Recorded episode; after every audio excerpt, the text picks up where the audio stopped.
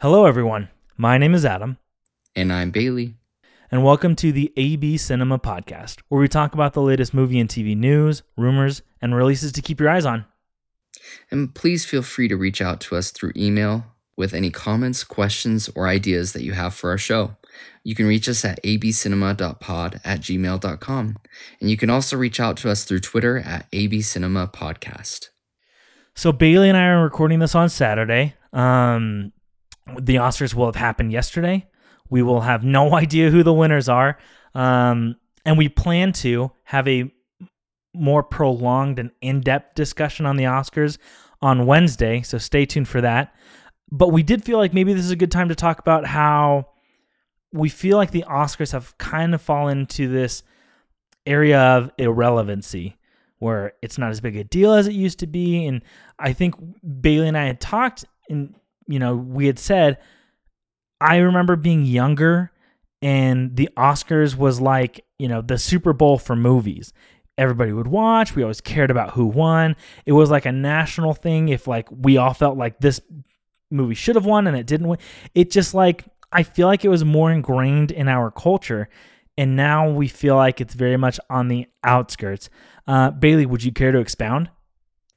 Yeah, I think there's a couple reasons why um, the Oscars have become a little irrelevant, and one of the biggest things is streaming. And um, a couple years ago, there was a lot of outcry from the Academy when uh, Netflix was trying to put films that they had made up for Best Picture, and the Academy felt like that wasn't fair because these movies did not have a theatrical release and they weren't considered cinematic quality. And so, um, yeah, that that's one of the big things. And even like to tack onto that, I remember reading and hearing about how like directors like Steven Spielberg and big people in Hollywood basically just said, we can't let Netflix win the Oscar for Best Picture because it will be a bad thing for movie theaters and the movie industry. So I felt like, you know, it was this very like anti, it was almost like a, a protest against these streaming services. The ironic thing about that, Adam, is that Steven Spielberg has directed product or not products projects for Apple TV, And, he I'm has a pretty sure contract with Netflix now. Yeah, he yeah he's got a big deal with Netflix, and so there's it's funny that all these big big name directors are starting to realize like this is also the future of cinema, and maybe we do include this in in the Oscars because it's a new avenue of storytelling. It's completely different from what we're used to, but we also need to adapt. And I think that really creates a unique perspective on the Oscars and gives us a little bit more of an idea of what they're aiming for with the future of, of movies and cinema and TV. Um, but there's there's also some other things that have influenced um, the Oscars. I think awards shows are are not as popular as they used to be, and I think it's because the lack of accessibility. Because most people are now on streaming, and like this, the Oscars you couldn't stream the Oscars anywhere except for on live TV and this this has kind of become an issue because we don't it, feels i guess we're we're we're the culture that has fomo and so uh, maybe it's the fear of missing out. Like I, i'll be watching the twitter feed for the oscars on sunday or yesterday. I watched it yesterday. Sorry like we said this is pre-recorded so um We we know about the wa- Oscars from Saturday, okay? but like I'll be watching I'll be listening to the Twitter feed and and seeing who the pick or who the best winners are and like I feel like there there's just the irrelevancy is that it's a lack of accessibility too. And you know, I think something else that you said was that like some of these movies are hard to watch, but they're also not very like mainstream, you know? Like the biggest movie of last year was probably Spider-Man No Way Home and I think it's nominated for one Oscar for visual effects. And I feel like the discussion that's to be had is are they do they need to include movies that are more popular or do they need to reserve this I'm not going to say like this like exclusivity that is, you know, what prestige movies are in Hollywood. Like I feel like, you know, it does it need to be a compromise?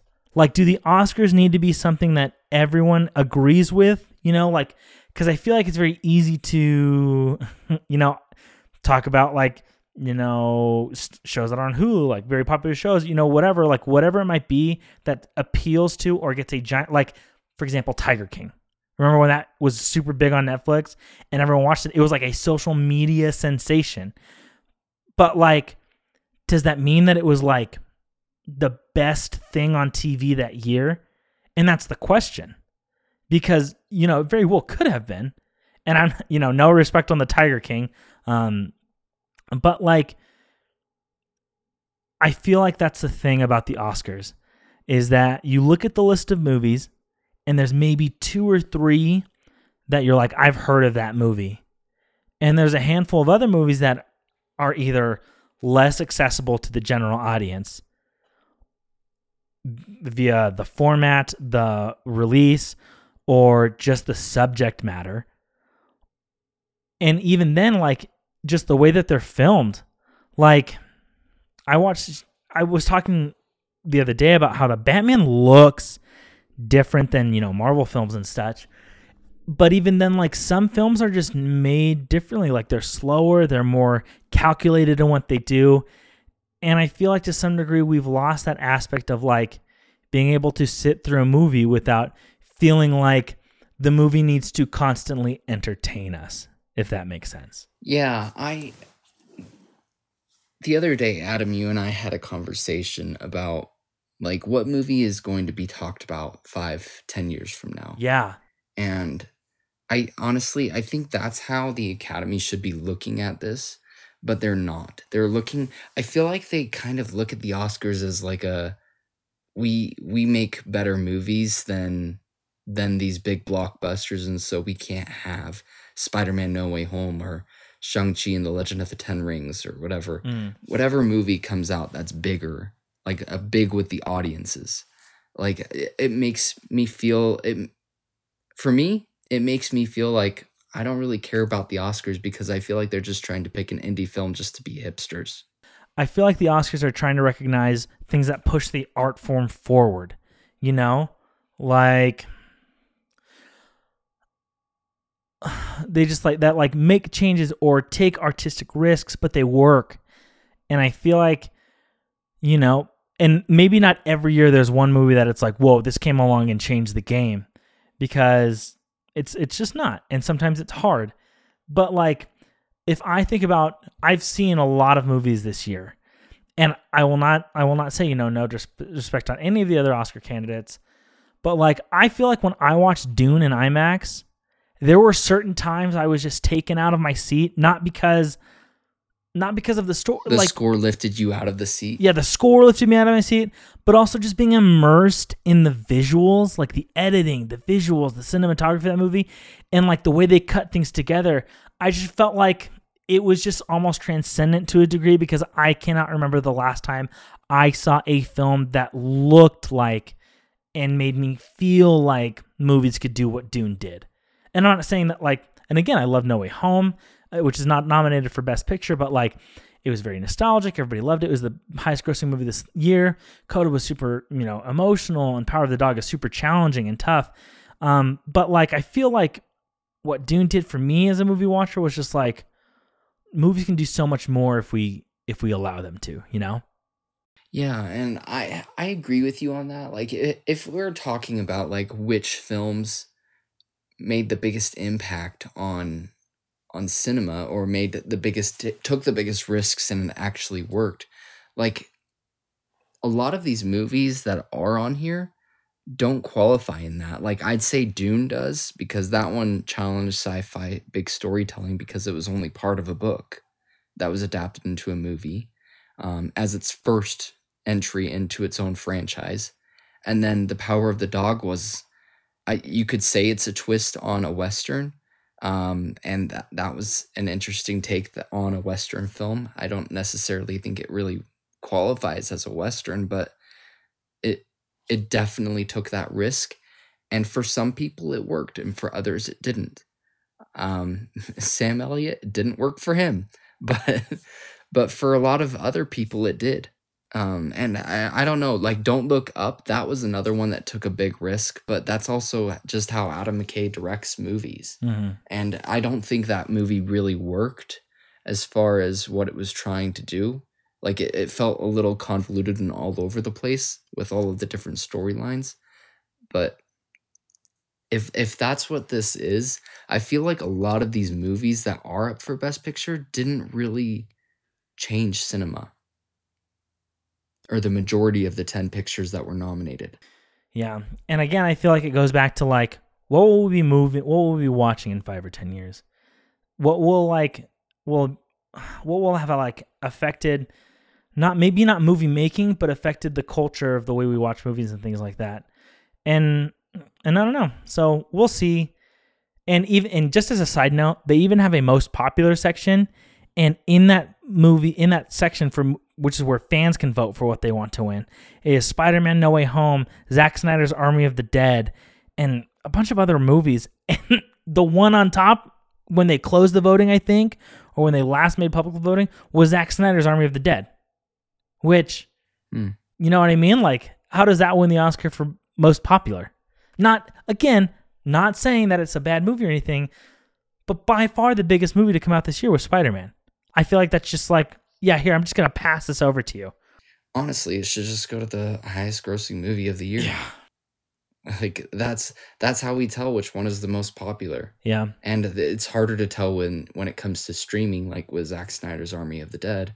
But I can tell you, Spider-Man: No Way Home was way bigger than Army of the Dead. Yeah. it was a way better film than Army of the Dead. And honestly, it was just the Snyder Bros coming out of their their uh, their parents' basements to tweet about Army of the Dead. They got the Snyder cut. They want the Oscar now. yeah. and they don't even get a real award; they just get recognition on Twitter.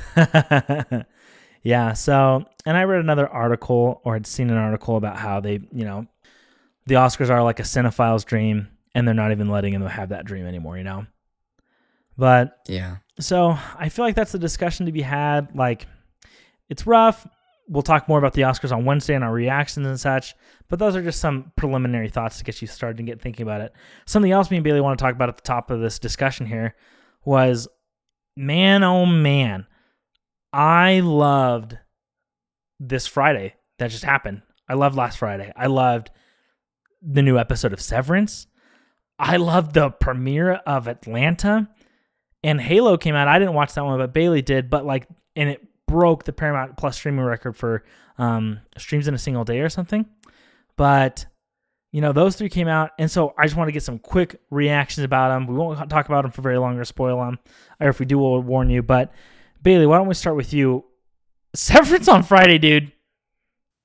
Can we just start with worst to last or worst to best? Let's just go with Halo Oh, first. All right, all right. Start with Halo. Halo was it was good. To me, it felt like the Mandalorian with the plot that they went with a little bit. It, it- just the way they were trying to present this show um, felt like the the guardian protector trying to save this child, and I feel like that's kind of the direction they're going with. I don't necessarily feel it. Um, I think it's going to be a good sci-fi show, but they shouldn't have called it Halo.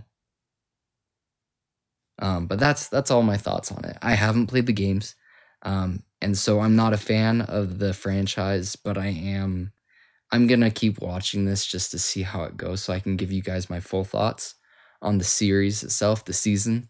Um, it has been greenlit for a second season already before it even premiered, and so we know that Paramount has big plans for Halo. Um, but we'll see where it goes. Uh, my initial reactions are this feels like a more mature version of the Mandalorian ripoff. And you know what? Something just as a side note, I'll make this brief. You said, you know, you haven't played the games or things like that. I was talking to Britain, I was talking to my wife, and we said, you know, when we look at movies like Dune, if you talk to Denis Villeneuve, who made the movie, he has said multiple times explicitly, the book was our Bible. When we had a question about this or that, or we had a question about, you know, whatever, we always looked at the book. And even Matt Reeves, who directed Batman, has said multiple times, you know, well, we looked at the comics, and which is why he wanted to make it a detective movie because Batman in the comics is known as the world's greatest detective.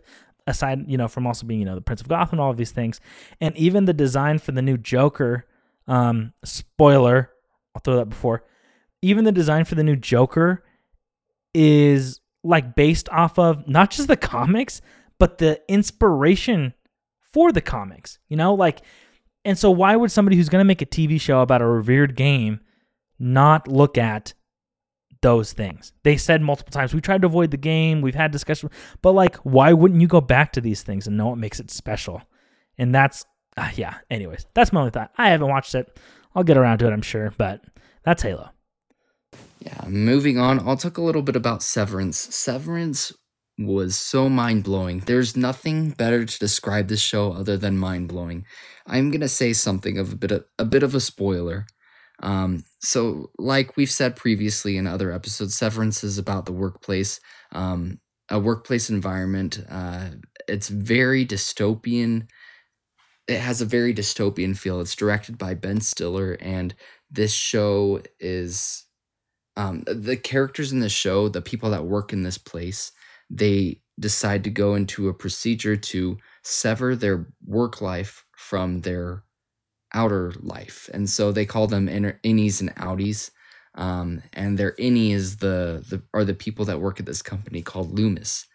And their outie know that they work at Loomis, but they don't they have no recollection of the memories of what happens at work and the the innies have no recollection of what happens to their outies outside of work.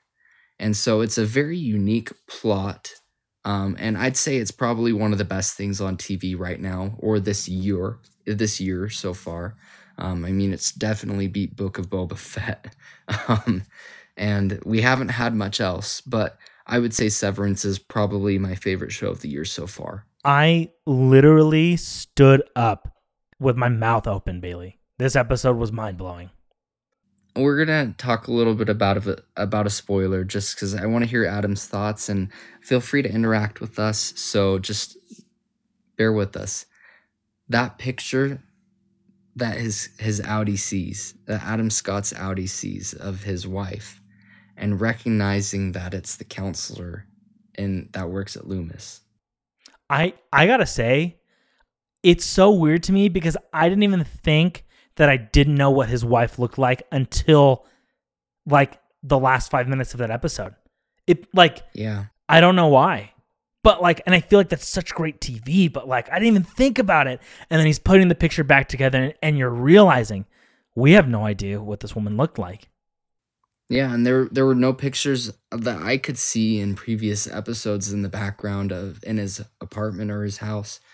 But it's definitely interesting because the plot of the story is that this this guy's wife passed away several years earlier or just prior to when he started working at Loomis which is interesting because his wife is still alive and she's working at Loomis.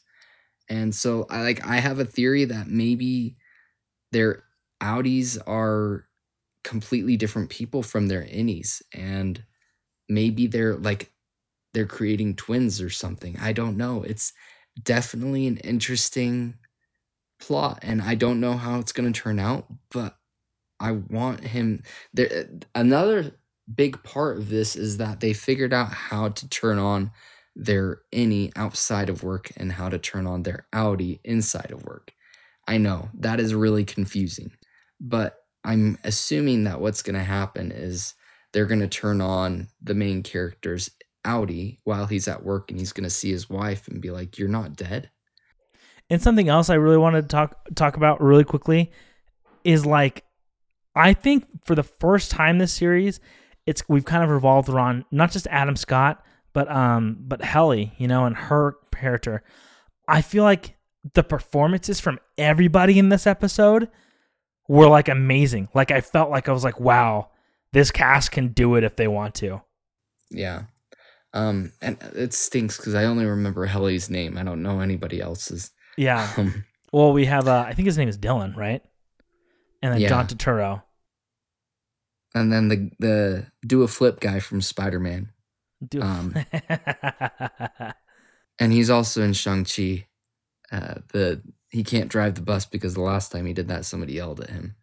Um, but he he is a re- he's done a really great job in this show too. Like this last episode was really stand out when he just lost it at that guy. And that dance scene was so creepy, Dude, but so funny.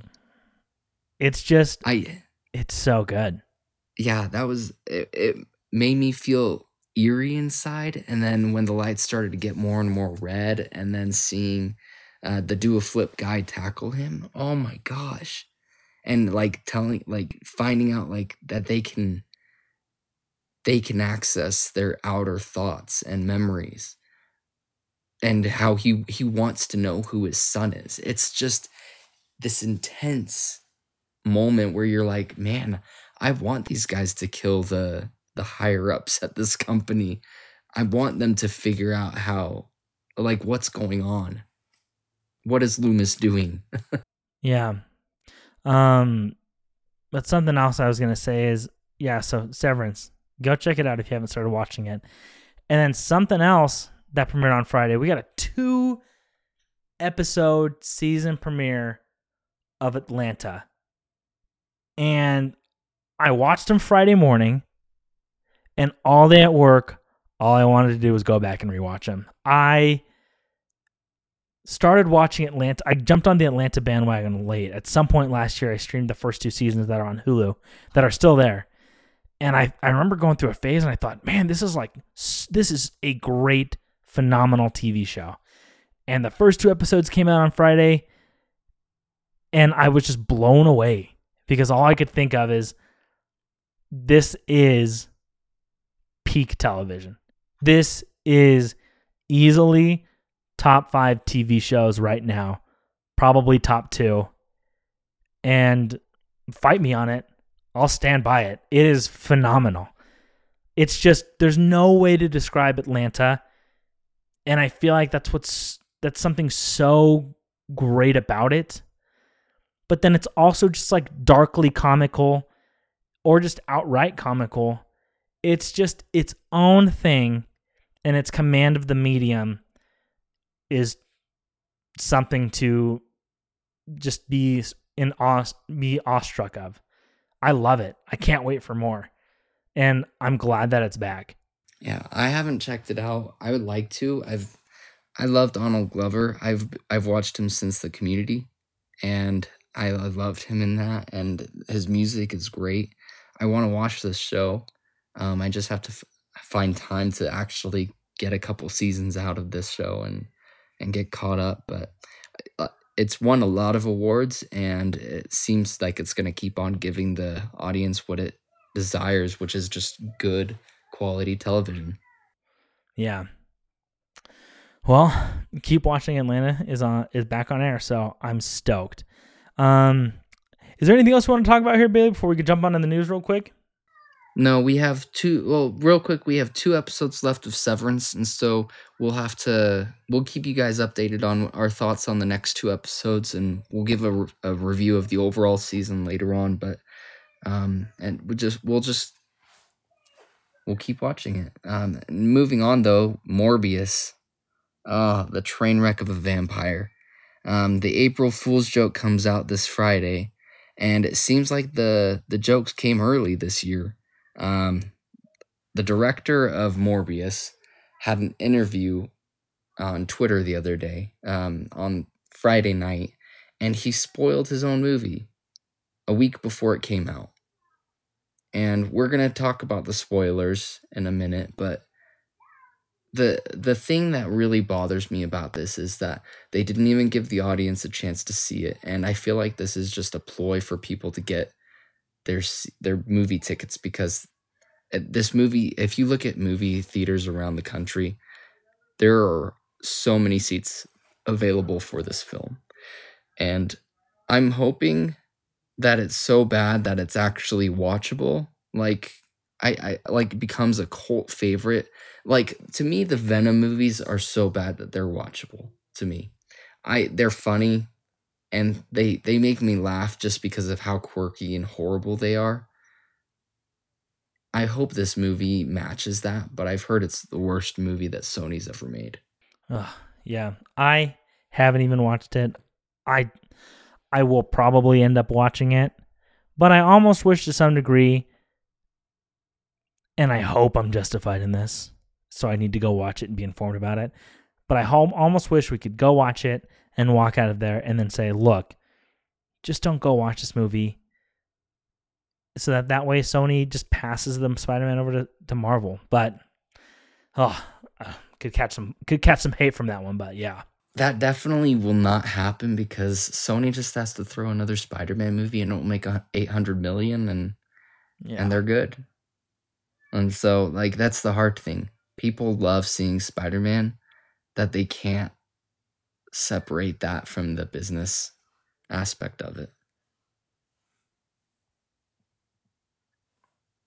And so like what I was saying is that people have a hard time separating the the desire for more Spider-Man movies from the the desire for Marvel to make more Spider-Man movies. Um, but we'll go into a little bit of the spoilers now.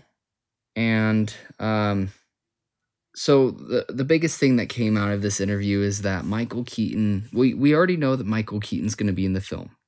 Only the credit scenes though, and they're very short scenes from what we've heard, and they don't make sense. Um, but essentially, the first post credit scene is Michael Keaton uh, being transported from the Marvel Cinematic Universe into Venom's universe. Which number one, that does not make sense because the the spell that Doctor Strange cast it sent the villains that were from other universes back into their respective universes. Um, I hope that they explain this, but since it's a post credit scene, it probably won't. And um, and then Michael Keaton flies over to Morbius in his new Vulture suit, which he's made in Venom's universe because he's got resources already. And he flies over to him and says he wants to kill Spider Man. And thus starts the Sinister Six in the Venom verse. And I don't know what to think about this. yeah, I have no words. Let's just Yeah. let's just let's just wait until I see it on Friday. Yeah. Uh, other than that, Matt Smith is supposed to be the standout character. He's loving his role from what people are saying, and Jared Leto is totally embodying Morbius, which totally fits his character as a human and outside of movies. But the bottom line is, this movie will most likely suck. Sheesh. Well, that's our that's our Morbius news. Uh, it comes out on Friday. You can see it on Thursday if you get some early premiere tickets. Um, other than that, I believe the Lost City has dethroned the Batman. Am I right in this, Bailey? Yeah, uh, the Lost City is set to make 30 million this weekend and 18.7 million for the Batman. So this is pretty big because there were a couple movies between that haven't been able to take out the Batman and um, this is exciting. Like it's just showing that people are going to the movies, they're comfortable going there. Um, COVID's not really a huge issue with people going to the movies right now. Um, it's it's exciting. The movie was funny wasn't the best movie. You can listen to our review on Friday's last Friday's episode. But um, I think this movie does deserve a spotlight. It was really funny. It's not good, but it deserves to be seen. Yeah, I agree. I I mean, it's fun. It's super great. I you know it's at some point the Batman had to pass the torch. It's better that it passes to the Lost City than you know theoretically it passes it to Morbius. But I mean, I like it. Go check it out. It just came out. Um, if you haven't had a chance to go see it, I would recommend it at least once. Mm-hmm. Yeah, and that covers all of our topics today for the news. Uh, we we hope you guys are enjoying our show. We we love any comments, questions, or feedback. Uh, like we said at the beginning, you can always email us or reach out to us through Twitter. And that covers everything for today. Uh, but that should do it for today. We hope you all have a great day. And as always, keep watching movies.